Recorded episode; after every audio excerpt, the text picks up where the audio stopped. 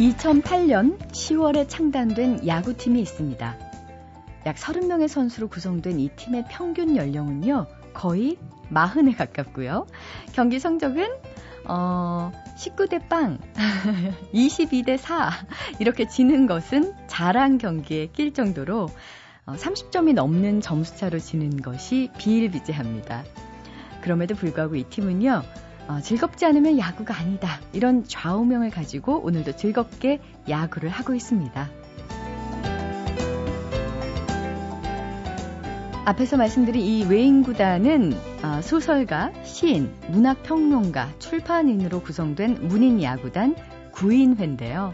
비록 야구 실력은 많이 뒤처질지 몰라도 야구를 향한 그 애정만큼은 천하무적 프로야구단 못지 않습니다.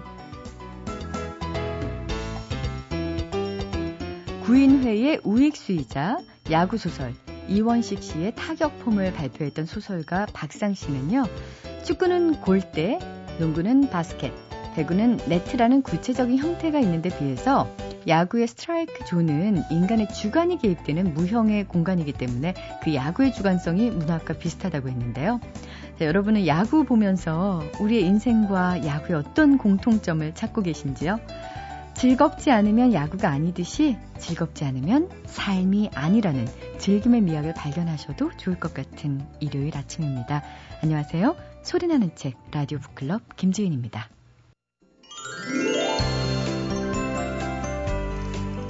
철학자 알랭드 보통은 저자에게는 종결이라 불릴 수 있지만 독자에게는 자극이라고 불릴 수 있는 것이 좋은 책의 성격이다라고 했고요. 장 그르니에는 저자의 지혜가 끝나는 곳에서 독자의 깨달음이 시작되는 것이 독서라고 했습니다. 저자의 지혜를 독자의 깨달음으로 연결시켜주는 분이죠. 세종대학교 만화 애니메이션학과 한창원 교수와 책마을 소식 함께하겠습니다. 안녕하세요. 네, 안녕하세요. 사시사철 다 계절을 탄 우리 한창원 교수님. 다 타죠. 네. 봄은 어떻게 타고 계시죠? 제일 많이 탑니다. 네. 자, 어떤 변화가 있는지요? 봄이 되니까 몸에 활력이 생기는 것 같아요. 어... 다시 한번 해보자. 뭐 이런 느낌 않습니까? 뭘 다시 하고 싶으세요? 아, 20대 대학생들처럼 항상 희망을 갖고 살고 싶은 것. 아직도 내가 할 일이 너무 많이 남았다. 음. 그런 생각을 요즘 들어서 피어난 새싹 봄 생각을 하고 있습니다. 네. 저는 오늘 갖고 온 책이 몸의 행복이라는 책입니다. 아, 몸의 행복. 행복. 마음을 찾아 나선 의학. 생각과 감정은 우리 몸에 흔적을 남긴다. 이 저자인 베르너 바르텐스라는 분은 이 책을 통해서 흔적 찾기를 해보고 싶다고 합니다. 몸에 남겨진. 네. 아. 우리가 어떤 생각을 갖냐에 따라서 몸의 모든 세포는 거기에 대해서 바로 반응을 하고 그 생각들이 모여서 모여서 병을 만든다는 거죠. 그럼 병이 몸에 있더라도 그 생각을 올곧게 하면 병도 고칠 수 있다는 얘기입니다. 그래요. 네, 그래서 이책 어떻게 시작이 되는지 궁금하네요. 자, 이 책에 이렇게 써 있습니다. 크고 작은 행복의 순간에는 한 가지 공통점이 있다. 자신을 잊은 채 기쁨이나 즐거운 명상에 빠지는 것이다. 몸은 아무런 불편을 호소하지 않는다. 몸이 조용히 개인적인 행복을 위해서 제 몫을 다하는 상태를 그보다 더 멋지게 표현할 수는 없을 것인데 건강이란 장기들이 침묵하는 상태이다. 아. 행복하기 때문에 장기들이 조용히 있는 거랍니다. 그게 건강이래요. 내 마음이 편안하면 장기도 편하다는 거죠. 내가 스트레스 받으면 스트레스 자체가 장기에게 스트레스가 되고 장기가 자기를 깜빡하거나 너무 많이 하거나 그래서 병이 나온다는 거죠. 그렇겠네요. 그래서 세상이라는 게 스트레스 안 받고 살 수 있는 게 아니지 않습니까 우리가? 그럼, 그래서 이 책을 보면 될까요?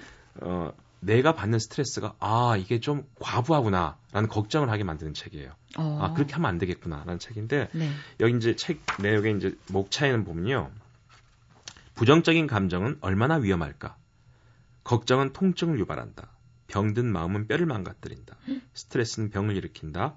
부정적인 감정에서 오는 질병들에 대한 대책. 그래가지고 이런 문제점들과 사례를 다 들어준 다음에 각 챕터마다 마지막에는 그런 부정적인 감정을 막는 다섯 가지 방법.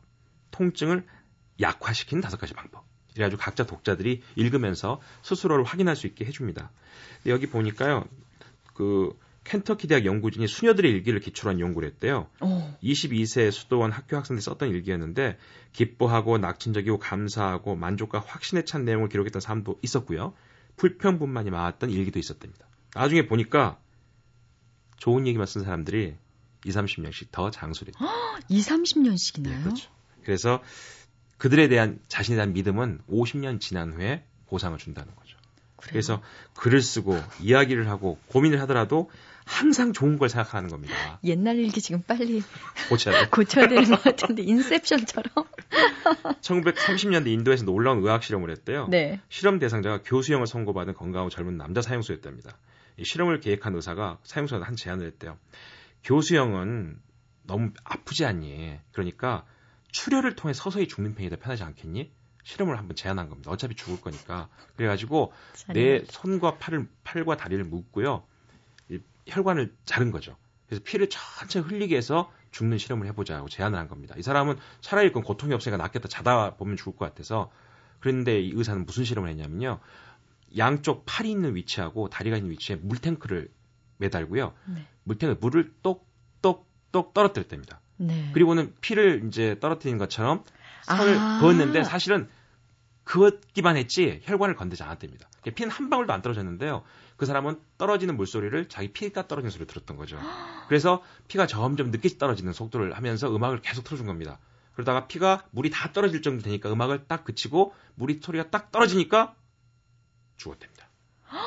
그 환자는 아, 그 사형수가 죽었다. 세상에 피는 한 방울도 안 흘렸는데 그게 사람이라는 과도한 스트레스 때문에 그렇습니다. 목숨까지 그러니까 그 똑똑 소리가 자기 피가 점점 없어지고 있다는 어, 스트레스죠. 저는 지금 말씀하시는데 네. 무슨 공포 영화 저도 이 책을 읽고서 그 정도구나 사람이라는 게 네. 마음이라는 게 얼마나 무서운 건가라는 생각을 했습니다. 그래서 저는 이거의 노시보 효과, 플라시보 효과라고 그러죠. 이런 거를요. 그래서 나는 해를 당할 것이다라는 노시보 효과. 나는 마음에 들게 될 것이다라는 플라시보 효과. 이건 자기 마음의 선택에 결국엔 결정될 수밖에 없다는 것입니다. 네. 책에서 그런 얘기도 합니다. 네. 어, 미국의 환자 샘 슈먼의 사례인데 간암 말기 판정을 받고 가족들, 의사, 슈먼 스스로도 몇 달 못 살 거다 그렇게 믿었답니다. 예상대로 몇 주 후에 세상을 떠났는데 시신을 부검해본 의사들이 깜짝 놀랐답니다. 시신 해부 결과 종양은 2cm 정도로 아주 작았고 다른 조직에 전혀 전이 되지 않았던 것이죠. 그러니까 이 슈먼은 암으로 죽인 것이 아니라 암으로 죽을 것이라는 믿음 때문에 죽었다. 음, 암에 대한 두려움이 암을 암보다 더 강력한 그렇죠. 네, 힘을 가졌 의사가 주는 말 자체도 스트레스를 많이 준다는 거죠. 그, 당신 너무 힘들 것 같다. 이 한마디에 그 사람 그냥 진짜 힘들어지는 거죠. 또 이런 말도 있습니다. 여자친구와 헤어진 어느 젊은 청년의 경우도 부정적인 감정의 사례를 보여주는데 삶을 마감하고자 알약을 30알을 삼켰대요. 그런데 이 친구가 원래는 이 약물 연구에 참여하고 있었답니다. 그 약물이 정신과약이었대요. 그래서 자기는 이게 정신병 약이었기 때문에 30알 정도 먹으면 죽을 것이다 하고 실현당한 느낌 때문에 약을 먹은 겁니다. 그런데 그 약물 연구를 주도한 의사 뛰어와서 쓰러져 있는 청년한테 그랬대요. 이 청년은 대조군입니다. 이 대조군이 뭐냐면 어떤 조작을 가하지 않는 그룹이래요. 그러니까 아. 약물 실험을 하는데 절반은 진짜 약을 줬고 절반은 가짜 약을 준 거예요. 금방 일어났답니다. 그 말. 벌떡. 벌떡 일어났답니다. 바로 이런 게 우리 마음이 병을 고칠 수 있는 정말 큰 병원에서 여러 의사들이 한 환자에게 차례로 회전을 돌면서 이렇게 얘기했대요. 심장마비다. 그 다음 의사는 와서 심근경색증이네. 그 다음 의사는 심장관상동맥 혈전증입니다. 마지막 레지던트가 허혈성 심장질환인데요. 이러고 네 명이 따로따로 와서 얘기하고 갔대요. 네. 다 똑같은 얘기를 합니다. 이 얘기가. 그런데 환자는 내 병이 정말 많구나. 그러고 아팠다는 거예요. 그래서 멀쩡하던 책... 심장도 탈락했어요. 네, 이 책에서는 스스로 자기 병에 네. 대해서 연구하라고 그럽니다. 음... 의사 말을 100% 믿지 마라. 믿을 것도 중요하지만 의사를 만나기 전에 내 병과 나에 대한 정보를 알고 가서 의사한테 물어보래요. 음... 그래서 의사한테도 만나보고 그 의사가 나를 부정적인 생각을 더 많이 하게 하는 의사는 더 이상 만나지 말랍니다. 나를 편하게 해주고 나와 대화를 많이 해주고 긍정적인 대화를 하는 의사를 찾으십시오라고 얘기합니다. 아, 굉장히 좋은 네, 조언입니다. 네, 몸의 행복. 네. 예. 어, 책마을 소식 한창한 교수님이셨습니다. 다음 주에 다시 뵐게요. 네, 감사합니다. 네. 오늘 나를 사로잡은 책의 주인공은요. 어, 대학생 자녀를 둔 어머니이자 학교 도서관 문화운동 네트워크의 사무처장을 맡고 계신 김경숙 씨인데요. 김경숙 씨 아이들이 초등학생일 때만 해도 학교 도서관이 있는 학교가 거의 없었다 그러네요. 물론 책 읽기는 즉기 제 개인적인 일일 수도 있지만 가정 환경에 따라서 독서 기회가 천차만별일 수도 있기 때문에 사회적으로 학교 도서관이 더욱 활성화돼야 한다는 생각을 하게 되셨고요. 그래서 독서 환경에 소외되어 있는 아이들이 없도록 16년 전부터 학부모들과 함께 학교 도서관 만들기 운동을 벌이게 됐다고 합니다. 그 결과 학교 도서관이 있는 학교 비율이 1%에서요, 지금은 무려 95%까지 올라갔다고 합니다. 아, 정말 상당한 결실을 보신 거죠? 아, 김경숙 씨가 그러면서 당부하신 말씀이 있어요. 엄마들이 자녀들의 독서 교육을 위해서 가장 많이 하는 실수가 비싼 전집을 쫙 사놓고 읽기를 강요하는 건데요. 이런 독서 환경은 엄마도 부담스럽고 아이도 압박을 느끼기 때문에 별로 좋지 않고요. 대신 책에 대한 따뜻한 기억과 즐거운 추억을 만들어주라고 조언을 했습니다. 그런 뜻에서 오늘 추천해 주실 책도요. 부담스럽지 않으면서 따뜻하게 읽을 수 있는 프랑스와 플라스의 그림책입니다. 제목은 마지막 거인이라는 그림책이에요. 어린 아이들이 보는 그림책 이 아니고요. 그 이상 어른들에게 그 굉장히 따뜻하게 오는 책인데요. 배경이 1800년대 중반으로 나오는데요. 그러니까 영국의 탐험가인 지질학자가 거인들이 사는 곳에 도착을 해요. 그래서 그 거인들을 만나면서 많은 감동을 받죠. 그 사람들이 갖는 정말 자연 친화적인 어떤 그런 부분들을 이 사람이 거기서 거의 10개월을 살아요. 그 사람들하고요. 그래가지고 돌아와서 드문물출하고 책으로 아홉 권을 써요. 이 사람이 그 알리고 싶고 이렇게 사람들과 나누고 싶었던 부분이 있었는데 이 순수한 탐험가의 생각이 많은 사람들에게는 그것으로 어떤 이익을 취하려는 뭐 이런 것들하고 작용을 한 거죠. 가보니까 그 아홉 거인이 모두 죽임을 당한. 그래서 결국 이 지질학자가 모든 걸 내려놓고 뱃사람이 돼서 이렇게 세상을 떠도는 이야기예요. 그래서 제 가슴에 와서 다 꽂힌 책입니다. 네. 이 마지막 거인이라는 책은요. 한 면은 그림이고요. 또 다른 면은 글로 이루어진 그야말로 그림책인데요. 프랑스의 사파가인 프랑스와 플라스의 이 사파를 보는 것도 재미있지만 마땅히 보호해야 될 그 천혜의 자연 환경이 인간에 의해서 어떻게 파괴돼 가는지를 보여주는 조금은 심각한 책이기도 합니다.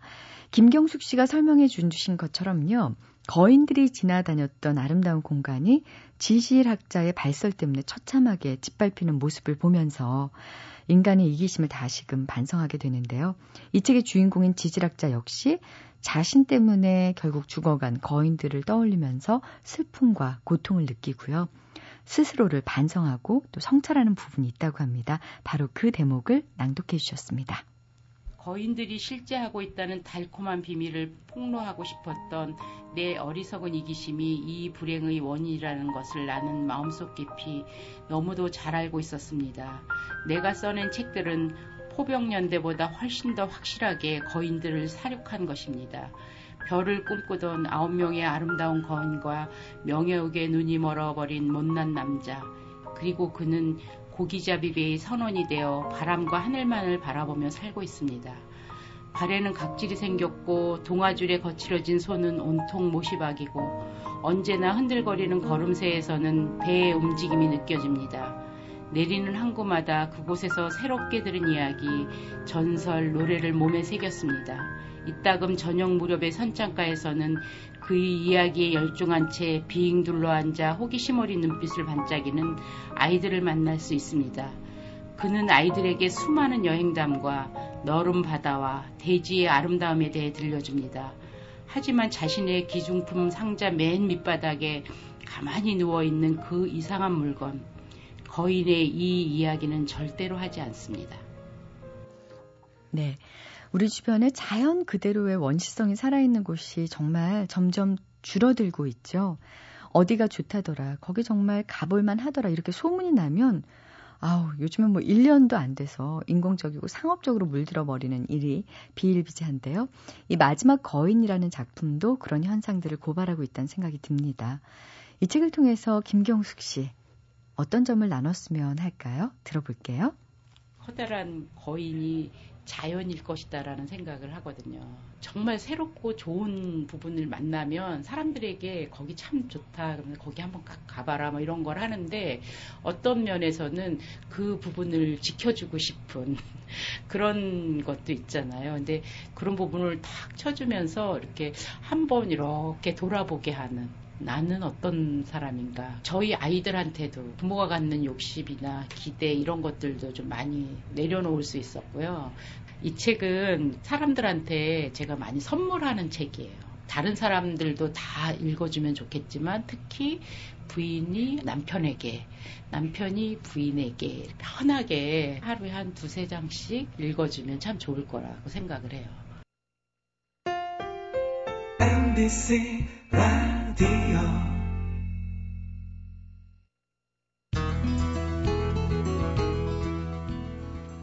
40세라는 작품과 함께 40세를 맞으신 분들 많으셨을 거예요. 음, 한참 길을 잃고 어, 인생을 어떻게 살아야 될까 고민하던 무렵에 저는 이 책을 만났습니다. 슈퍼마켓에서 길을 잃다 드라마로도 만들어졌었죠. 이 책의 작가 이남희 씨 오늘 북카페의 주인공으로 모셨습니다. 오랜만에 정말 일곱 편의 중단편을 모은 소설집을 내셨어요. 표지부터가 아주 근사해서요. 금방 눈에 띄던데요. 친구와 그 옆 사람을 발표하셨습니다. 어떤 얘기들이 담겨 있을지 직접 얘기 나눠볼게요. 안녕하세요. 안녕하세요. 네. 일요일 아침엔 보통 뭐 하세요, 이 시간에? 음, 되게 자주. 하루 일과가 어떻게 진행되세요? 음, 요즘은 좀 10시쯤이나 돼야 깨는 걸로 돼 있어요. 그리고 아. 이제 어, 새벽 한 2시 정도에 잠들곤 해요. 야간 강좌가 있으니까 생활이 약간 그 오후 시간대로 옮겨졌어요. 생활의 중심이. 약간 올빼미과로 예. 조금 전환되셨다. 예. 강좌 없을 때는 대개 오전에 일을 하죠. 그렇죠. 예. 어떤 강좌 하고 계세요? 음, 소설 창작도 가르치고요.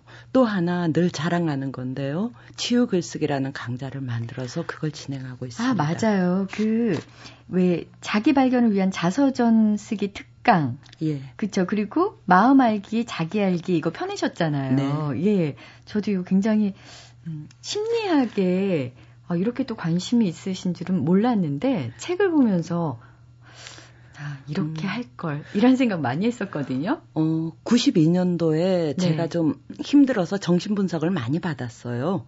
그래서 아. 그 정신 분석하고 글쓰기하고 접목할 수 없을까. 그게 이제 시초가 돼가지고요. 네.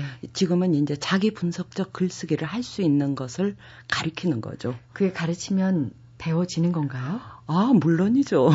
네. 대개 보면은 사실은 우리가 정신과 의사를 만난다든지 또 뭐 상담 심리사를 만난다든지 하는 게 자기 문제를 몰라서 만나는 게 아니에요.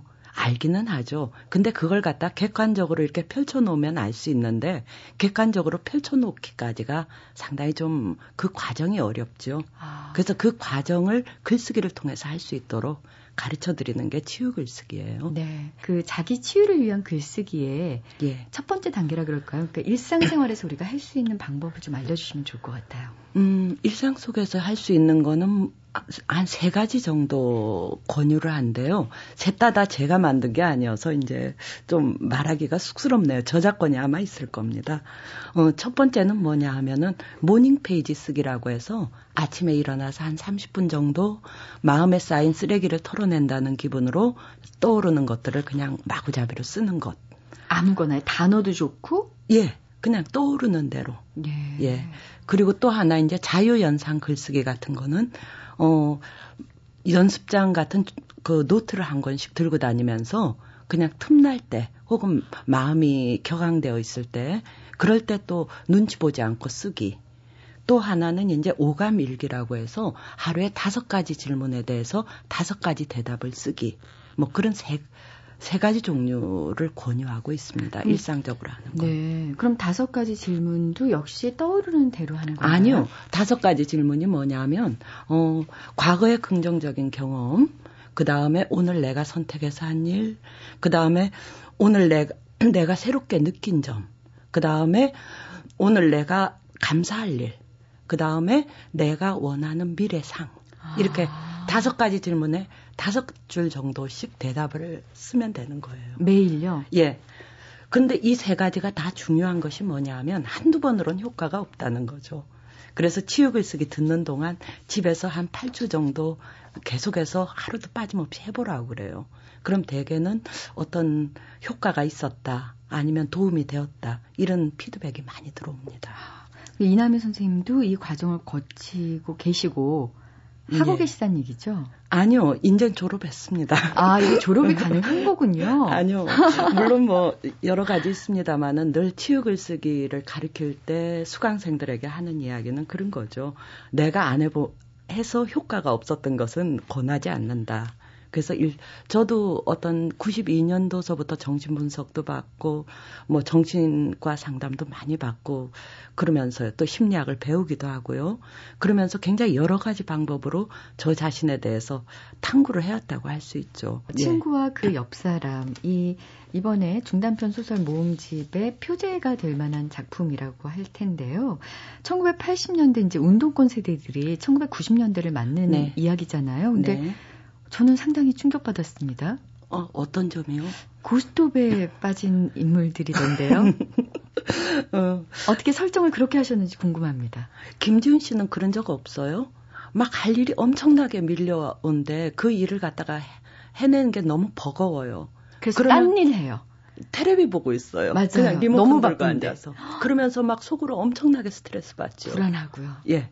바로 그게 그때 우리가 TV 시청을 대신한 게 바로 고스톱이 아니었을까. 우리 소위 운동권이라고 한 음. 사람들이 그런 식으로 회피하려고 했던 것 같아요. 네. 그 회피가 지금에 와서 생각하면 지금 젊은 애들한테 참 미안하죠. 그때 우리가 회피하지 않고 뭔가를 찾아 나서고 제대로 대응하려고 노력했어야 되는데 소위 이제 그때 소위 자기네들이 운동한다고 생각했던 우리 세대들이 너무 그렇게 회피적 자세로 일관하고 잘 모르겠다. 이런 식으로 나왔던 것이 지금의 이런 패자 독박 사회를 만든 게 아닌가. 굉장히 요즘 젊은 애들 볼 때 미안해요. 그렇다면요. 예. 정말 예. 소설 속에서도 눈에 눈앞에 선하게 그려주셨던 눈동자의 모습. 예. 그 푸른기가 도는 갓난아기의 그 눈동자에서 정말 그 누런 빛에 빨간 빛발이 예. 선그 고스톱을 예. 열심히 지는 그런 눈빛으로 변할 수밖에 없었던 이유는 뭘까요? 음, 말하자면은 그 뭔가 뭔가가 우리를 덮쳐오고는 있는데 그게 무엇인지를 그때는 짐작을 못했던 것이 가장 큰 문제였던 것 같아요. 뭔가 이뤘다고 생각을 했죠. 강경대군 죽고 뭐 어쩌고 그럴 무렵에 김기설 유서 그게 나오고 그래서 이제 우리는 웬만큼 뭔가가 된 것 같은데 갑자기 한쪽은 막 무너지고 있는 거예요. 다른 쪽은. 그걸 갖다 너무 정체불명이니까 그걸 알아보려는 시도조차도 무기력하게 그냥 주저앉았던 게 아닌가. 제가 분석하는 건 좀 어설픕니다. 그렇다면요. 예. 그 이남희 작가 개인적으로 80년대와 90년대를 어떻게 통과하셨는지 궁금해요. 음, 80년대는 적어도 소설 쓰기보다는 이 사회가 바뀌는 게 더 중요하다고 생각을 했죠. 근데 이제 92년 뭐 고무렵서부터 정신분석 받고 그러면서요. 어, 글쓰기 자체가 나한테는 굉장히 그 의미 있는 것이 됐어요. 왜냐하면 이제 어 자기 탐구의 수단도 됐고 또 하나는 어글 쓰는 게 너무 즐거워요. 어, 제가 거의 6개월에 한 번씩 작업실을 옮겨 다니는 타입이었거든요. 요즘은 좀 덜합니다만은 젊었을 때는 뭐 종로에다 얻었다가 뭐 테란로에다 얻었다가 6개월 정도 해서 책 한 권 쓰고 나면 이제 그 작업실을 그만두고 그만두고 해서 서울 천지가 거의 작업실 얻은 곳 투성이에요. 근데 운전하면서 이렇게 그곳 지나갈 때 굉장히 행복해요. 어머, 내가 저기서 이거 썼었지? 그런 생각하면 나도 모르게 자꾸 웃음이 나오죠. 90년대에는 바로 그, 어, 어떤 사회 변화나 전체를 생각하는 것, 그런 것보다는 나 자신의 개인 문제에 상당히 몰두한 시대가 아니었나. 그렇게 생각이 됩니다. 네. 1990년대 유난이요. 예. 왜뭐 최영미 시인 음. 뭐 서른 잔치는 끝났다라든가 뭐 김광석의 서른 즈음에라는 노래도 있었고요. 예. 양희은 씨의 뭐 내 나이 마흔 살엔 그리고 또 우리 이남희 작가 40세라는 예. 소설. 음. 음, 특히 이 소설로 기억하시는 분들이 굉장히 많더라고요. 네. 주변에서요. 이 작품이 독자의 사랑을 다른 작품에 비해서 유독 더 많이 받았다면 이유가 어디에 있을까요? 음, 그게 어떤 고비 넘어가는 거 아닐까요? 어, 대개 서른아홉에서 마흔 넘어가기 힘들고 스물아홉에서 요즘은 스물아홉에서 서른 넘어가기 힘들다는 소리 한 사람은 없어요. 근데 서른아홉에서 마흔 넘어가기 힘들다는 얘기는 여전히들 많이 하시고요. 그리고 이상하게 인간의 손가락이 열개라서 그런지 그 아홉 수가 참 힘든 것 같아요. 그래서 10단위로 어떤 인생을 잘라서 보려는 우리 나름대로의 어떤 어, 정리벽이겠죠. 네. 왜 음, 30세 쓴 예. 잉에볼크 바흐만 같은 경우에는 예. 스스로를 젊다고 내세우는 것이 어색하게 느껴지는 나이가 음. 이제 서른이다라고 예. 얘기를 했는데요. 예. 이남희 작가가 지내놓고 보니까 마흔이란 나이는 어떤 나이던가요? 음, 마흔쯤 쯤에서는 상당히 그 인생을 갖다가 좀 많이 아는 느낌이 들었어요. 쉰이 된 지금에 와서는 어 쉰이 넘은 지금은 마흔에 알던 것이 덜 알았다는 생각을 하지만요. 그 어느 때보다도 자기 자신이 인생 경험도 많고 인생의 어떤 어 지혜랄까 그런 걸 갖다 꿰차고 있다는 느낌. 뭔가가 손에 이렇게 확 쥐어졌다는 느낌. 그래서 어 자신 있게 다른 사람에게 단언할 수 있는 나이라는 느낌. 그런 것들이 마흔이 아니었나. 근데 쉰 넘어서 생각해 보면 그것도 조금 이제 설익은 것이죠. 어, 다시 친구와 그 옆 사람이라는 소설로 얘기를 옮겨보자면은요. 예. 특히 그 친구와 그 옆 사람에 나오는 음, 여러 좋은 문장들 중에서도요. 그 오죽하면이라고 오지랖 넓게 변명하기보다는 그럼에도 불구하고 지켜지는 것이 필요한 게 아닐까? 아무리 엉망진창이어도 아수라장이 되어도 그럼에도 불구하고 변하지 않는 것은 없는 것일까? 이렇게 묻는 장면이 나옵니다. 이남희 선생님께서 생각하는 그럼에도 불구하고 좀 지켜나가고 고수해야 될 것들이 있다면 가장 먼저 뭘 꼽으시겠습니까? 자기 아닐까요?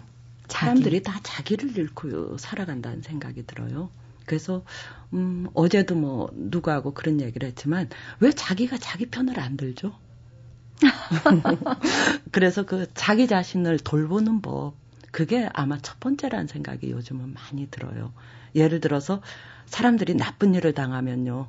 그래서 기분 나쁜 일을 당하면 일단 자기를 막 괴롭혀요.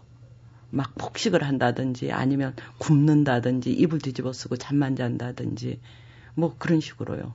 그러지 말고 이렇게 나쁜 일을 당했으니까 나를 좀 잘 돌봐야지 그런 생각이 안 난다는 게 참 이상해요. 그래서 어 그럼에도 불구하고라고 하는 건 자기 중심이겠죠. 불구하고 지켜져야 될 거죠. 자기 중심, 자기 돌보기, 말하자면 자기를 갖다가 따뜻하게 대해줄 수 있는 그런 마음가짐들, 그런 것이 필요한데, 사실 이 얘기를 소설에다 썼을 때는 오죽하면이 그때 유행어였어요. 네. 91, 92년도에요. 그래서 많은 사람들이 오죽하면 내가 이랬겠니? 이런 소리 너무 많이 해서, 네. 그때 화가 나서 사람들한테 내가 따진 것이 그럼에도 불구하고라고 우리 얘기해야 된다. 뭐 그런 소리 하고 다녔죠. 어, 이 소설과 더불어서요. 그 세 번째 여자라는 소설 말이에요. 네. 아주 그 신랄하다 그럴까요? 여자에 대한 그 구분 짓는 것이가 그 것이 뭐 첫 번째 여자도 두 번째 여자도 아닌 세 번째 여자. 즉 음. 어머니도 마누라도 아닌 의심스럽고 뭔가 불안하게 짝이 없는 수상한 여자들이라는 예. 표현을 쓰셨는데요. 음. 음, 숫자는 점점 이 수상한 여자들이 늘어나고 있지 않습니까? 이 사회에서? 예, 엄청나게 불어났죠. 어, 이 세 번째 여자. 그러니까 뭐 숫자는 불어났는데 이름도 없고 자리도 없고 여전히 사람들에게는 수상적인 인물로 음. 어, 낙인이 찍히는 세 번째 여자의 의미를 좀 음, 독신녀들이죠. 네. 이게 남자 관점에서 쓰여진 셈이죠. 남자들이 보기에 어 어머니 납득가죠. 첫 번째 여자입니다. 어머니. 그 다음에 딸이나 아내, 자기 가족인 여자. 나머지는 신정아 부류의 독신녀들이죠.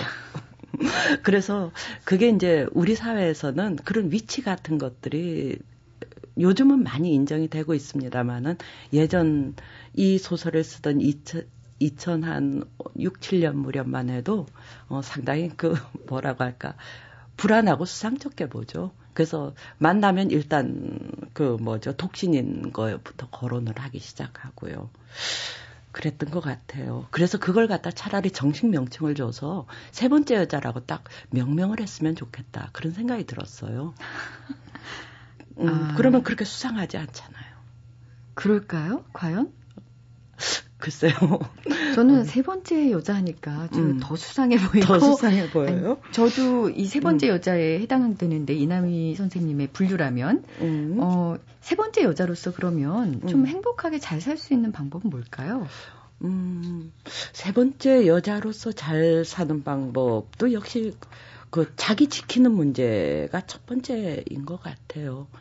어, 사람들이 늘 그 뭐라고 할까요? 여자들도 마찬가지고 남자들은 잘 모르겠어요. 근데 여자들은 되게 누군가가 자기를 갖다가 돌봐줄 것을 항상 기대하죠. 세 번째 여자에서 정혜가 이제 그 이인행이란 남자에게 사기당하고 전세금까지 날리고 그런 것도 누군가가 자기를 돌봐줄 음. 거라는 믿음에서 시작된 그 사건이죠. 네. 그러니까 일단은 이것도 역시 뭐 자기 돌보기하고 관계가 있네요. 얘기하다 보니까 음. 어, 자기를 갖다가 우선은 자기가 돌봐야 된다는 거 그걸 갖다가 사람들이 좀 생각을 했으면 좋겠어요. 네. 저는 좀 이 마지막에 음. 이 정혜라는 여인이 음. 첫 번째 결혼에서도 결국 뭐 비슷한 반복을 음. 한 것인데 음. 그 아무런 대책 없이 음. 그 공항에서 이 인행을 만날 거라고 생각하는 그 마지막 장면 자체가 음. 아주 충격적이었습니다. 어, 그래요? 네. 그러니까 김지은 씨는 정신을 똑바로 차리고 있는 사람인 거예요. 근데 대부분의 여자들은 네. 그런 감언이설에 사실은 주변에서 들은 이야기가 이제 소재가 됐는데요. 네. 그런 감언이설에 보이스피싱 당하듯이 아. 굉장히 잘 넘어가는 것 같아요, 여자들이. 그래서 누군가가 뭔가 저 사람하고 저 사람이 날 돌봐줄 것이다 하는 기대가 있으면 모든 걸 갖다가 다 내주고 뒤에 가서 속았다, 뭐 당했다 그런 식으로 땅을 치기도 하고 그러죠. 그 어두운 층계 위라는 이 단편은 네. 읽으면서 내내 조마조마했습니다. 마음이 아. 예 어, 직접 한번 좀 어떻게 보면 가정 폭력의 폐해를 이제 극단적으로 보여주는 네. 예, 그런 예인데요. 네. 음. 제 책이야 그 직접 읽어보시면 독자분들이 더 잘 아실 것 같고요. 어떻게 보면 이 주인공의 가족들이 가정 가장 두려워했다 그럴까요? 그랬던 게 남의 눈이 아니었을까 싶은데요. 네, 다른 사람에게 그 폭력 가정으로 비치는 거죠. 대개 그 폭력 가정의 문제는 외부로 노출이 안 된다는 것이죠. 내가 맞을 만 하니까 아이 같은 경우에 아빠한테 실컷 두드려 맞고서 어 내면화되는 생각이 뭐냐면 내가 맞을 만한 아이여서 맞았어. 이런 식으로 자꾸 애들을 내면화시키죠. 그럼 어른이 되어서도 아 나는 쓸모없는 존재야, 사랑받지, 사랑하지 못할 존재야. 뭐 이런 식으로 해서 낮은 자존감으로 폭력을 되풀이하는 인간으로 성장하게 되죠. 그래서 그, 어, 자꾸 그 가족이라는 한계 내에 가두는 것. 그게 참 폭력에서, 가정폭력에서 무서운 점인 것 같아요. 제가 그 성내동에 살 때 얘기인데, 그 연립의 지하에 어떤 가정이 살고 있는데, 아이가 밤마다 두드려 맞아요. 세상에. 그래서 애 우는 소리가 나면 경찰에다 전화하곤 하지만 소용이 없어요. 그리고 전화한 사람은 저밖에 없고요. 그렇게 애가 우는데도요. 그 소설 쓰던 무렵이었던 것 같아요. 그래서 정말 참 안타까웠던 적이 있습니다. 네. 음, 정말 여기 끔찍하고 정말 상상 이상인 그런 사건이 어, 소설에 잘 묘사가 돼 있는데요. 정령 정말 그 정신적 외상 우리 요즘에 트라우마 트, 트라우마 트라우마라는 말이 뭐 일상 용어가 됐잖아요. 네. 정령 치유할 수 있는 방법은 없는 걸까요? 어, 만약에 이 소설에 쓴 어두운 층계 위에 주인공이 서술하는 방식 있죠.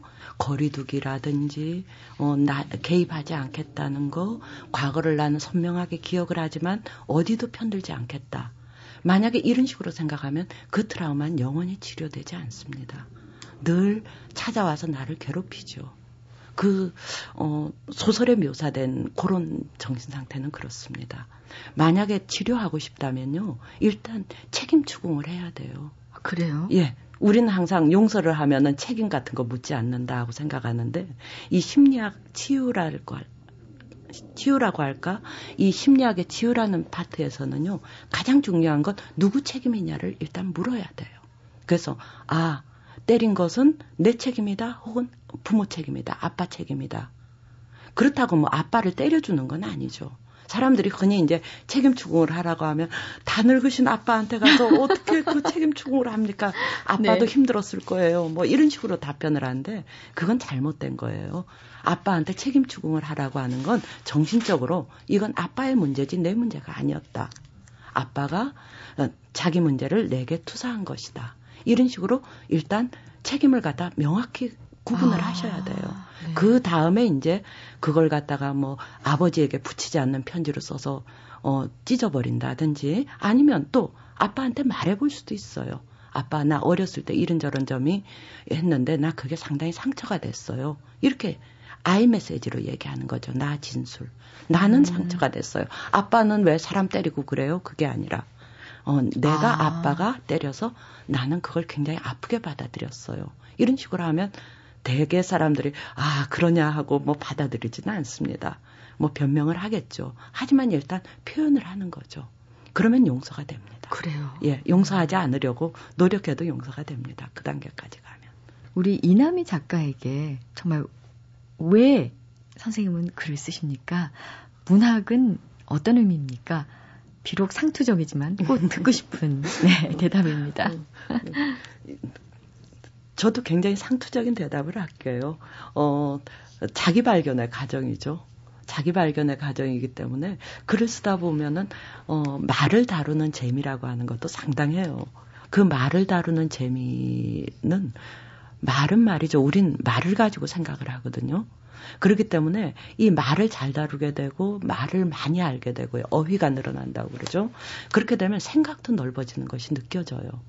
그러면서 점점 점점 어 어떤 공감력이라고 할까 이 세상에 가장 이제 인생엔 저는 주요 목적이 가장 큰 목적이 뭐라고 할까요? 타인을 어느 정도까지 공감하느냐가 인생의 목적이라고 생각해요. 그래서 뭐 예수나 부처 같으신 분들은 어 아마 전 세계를 다 자신으로 공감하셨을 거예요. 거기까지는 못 가겠지만 글을 쓰는 걸 통해서 그렇게 타인의 삶에 대한 공감이 넓어지고 넓어지고 하는 게 글 쓰는 이유가 아닐까 그렇게 생각해요. 네. 글을 읽는 사람도 글을 읽다 보면은 그렇게 생각의 지평이 넓어지겠죠? 예, 그렇죠. 자, 오늘 북카페 친구와 그 옆사람이라는 소설집으로 정말 반가운 글로 다시 저희를 찾아주신 이남희 선생과 함께 했습니다. 고맙습니다. 고맙습니다.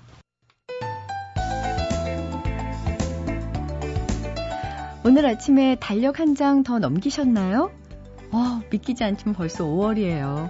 사실 오늘은 메이데이, 근로자의 날이잖아요. 아 정말 일요일만 겹치지 않았어도 하루 더 쉴 수 있는 날인데. 요즘 일본은요, 최대 열흘 정도 쉴 수 있는 골든 위크 기간이기도 하고요. 노동자들의 입김이 센 중국은 노동절 연휴가 사나흘이 된다고 하는데요. 거기에 비하면 아, 일요일과 겹쳐버린 이 저희의 아, 근로자의 날 참 야속합니다. 하지만 어, 이번 주와 다음 주에 걸쳐 있는 빨간 날들이 적지 않은 위안이 되겠죠. 어, 징검다리 휴일을 이어붙이면 남부럽지 않은 휴가가 기다리고 있는데요. 그래서인가요? 이 5월이 더 가뿐하고 희망차게 느껴지는 것 같습니다. 지금까지 소리나는 책 라디오 북클럽 저 김지윤이었습니다. 고맙습니다.